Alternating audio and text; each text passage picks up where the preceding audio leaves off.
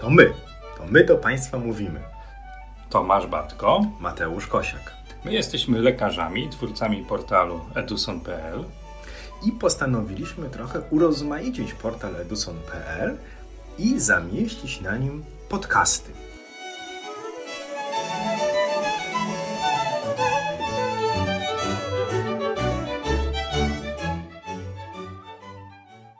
Dzień dobry Państwu.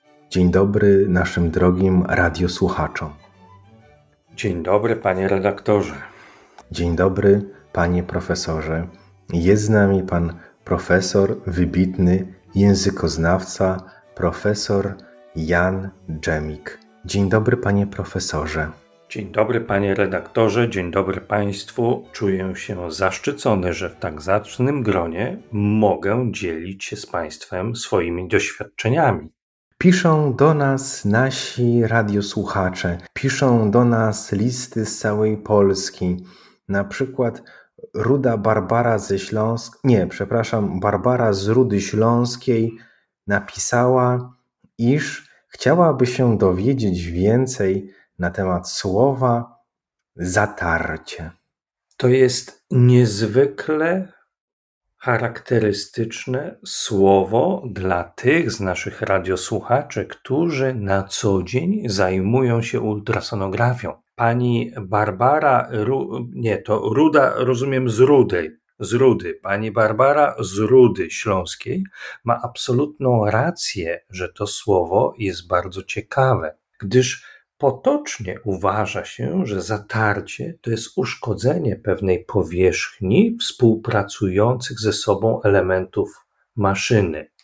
Dzięki temu, że ta powierzchnia ulega zatarciu, czyli uszkodzeniu, te dwie powierzchnie trą, coś zaczyna zgrzytać.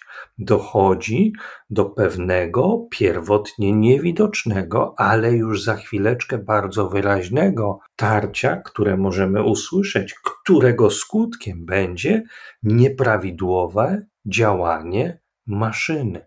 Jakżeż to się ma do ultrasonografii? Iluż z Państwa, którzy na co dzień paracie się ultrasonografią, używa takiego pojęcia, opisując różne zmiany ogniskowe, chociażby w tarczycy, bo przecież zmiana ogniskowa lita, widoczna w prawym płacie tarczycy, ma zatarte granice.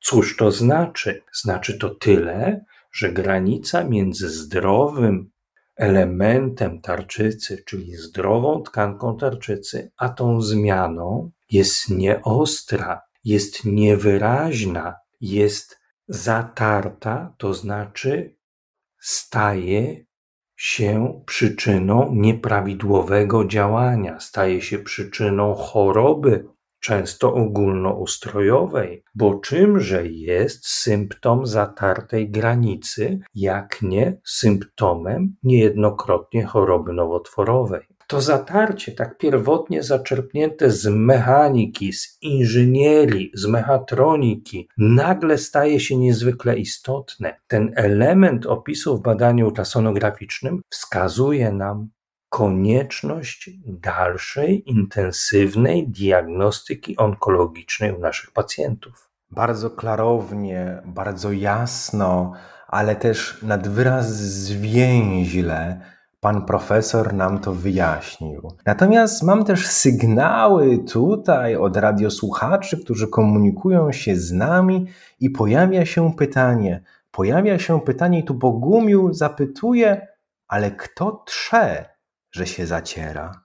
Nie kto, choć dotyczy to naszego pacjenta, to jest podmiot naszego badania, podmiot naszej opieki medycznej, ale w tym znaczeniu ważne jest co trze. Nie tyle trze, czyli pociera jedno o drugie, a co sprawia, że ta granica jest zatarta, czyli nieostra, czyli nierówna, czyli powiedzielibyśmy, patrząc na obraz ekranu aparatu USG, nieostro przechodzi dla naszego wzroku obraz zmiany ogniskowej, której może być guz ukryty w obraz zdrowej tkanki tarczycy. My nie jesteśmy w stanie przez to tarcie tych dwóch tkanek, zdrowej i chorej, zobaczyć wyraźnej granicy. A my doskonale wiemy, że wyraźna granica zmian ogniskowych sprawia, że my traktujemy tę cechę jako cechę łagodną, jako cechę dobrze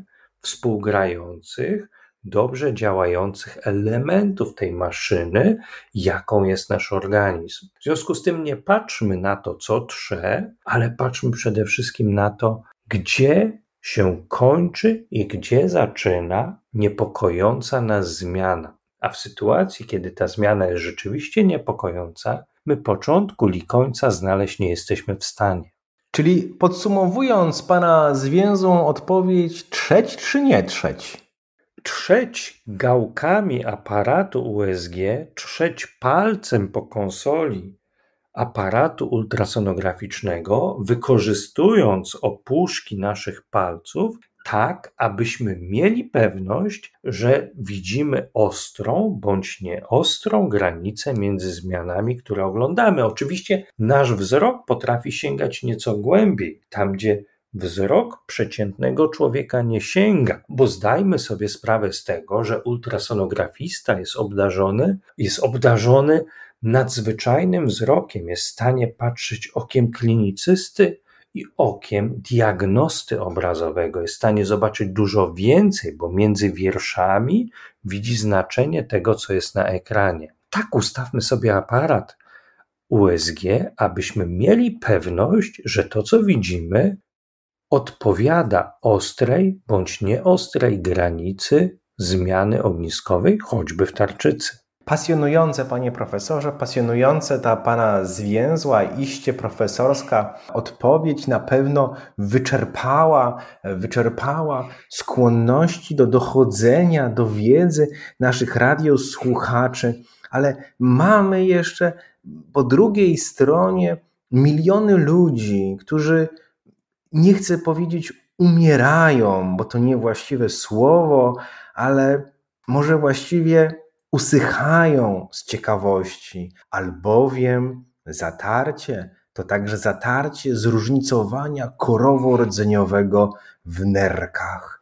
Tutaj słowo usychają i zatarcie zróżnicowania korowo-rdzeniowego, czyli sytuacja, kiedy w przebiegu przewlekłej choroby nerek nie widzimy tego pięknego kontrastu, kontrastu pomiędzy korą a rdzeniem nerki. Zatarcie zróżnicowania korowo-rdzeniowego jako ultrasonograficzny zwiastun przewlekłej choroby nerek. Wszak badanie obrazowe nie przekłada się od razu na wyniki laboratoryjne, ale ono, to ów zatarcie, wciąż nie wiemy kto trze, prawdopodobnie jakieś obce siły, powoduje, że może obniżać się filtracja kłębuszkowa. Panie redaktorze, ja myślę, że tym czynnikiem, który trze, oczywiście w połączeniu z innymi elementami, jest czas. Bo jak sam pan słusznie zauważył, to zatarcie zróżnicowania korowo-rdzeniowego jest związane głównie z przewlekłymi chorobami nerek. Bardzo często, choć nie zawsze, dotyczy pacjentów w podeszłym wieku. I tu to zatarcie zbiega się z pięknym staropolskim określeniem wiąt starczy, czyli usychanie pewnych elementów, pewnych tkanek naszego organizmu, związane z ich, potocznie mówiąc, odwodnieniem, z ich kurczeniem się, ze starością, z procesem niewłaściwej pracy, niewłaściwej funkcji wynikającej właśnie z tego zatarcia tych trybów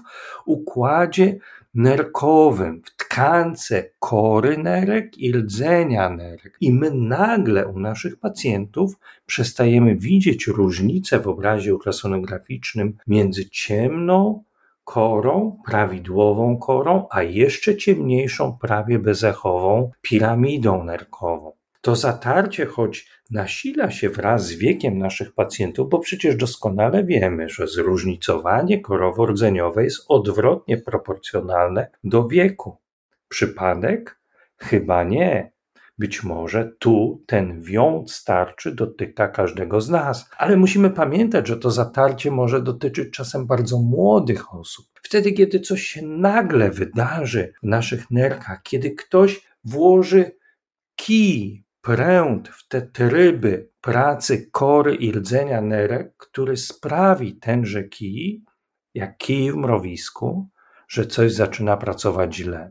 Stąd pamiętajmy z jednej strony o przewlekłych chorobach, które powodują zatarcie, i o tych chorobach ostrych, które też mogą sprawiać, że tracimy możliwość odróżnienia rdzenia i piramid i kory nerek. A w tym wszystkim żółty mocz, niczym bursztynowy świeżop. Ach, Dziękujemy panie profesorze za bardzo zwięzłe wypowiedzi. Na szczęście nie goni nas czas i gdyby pan profesor jeszcze kiedyś miał ochotę wypowiedzieć się w sposób syntetyczny, zawsze zapraszamy do naszego studia. Dziękuję bardzo panie redaktorze. Dziękuję przede wszystkim państwu za to, że mieliście czas, choć ten czas ucieka nam między palcami na to, aby doświadczyć piękna języka polskiego i odkryć kolejne słowo w naszym leksykonie. Zatarcie. Piękne słowo. Pozdrawiamy i życzymy gładkiego poślizgu głowicą po brzuszku bez nadmiernego tarcia. Dbajcie o żel, ciepły żel. Do usłyszenia.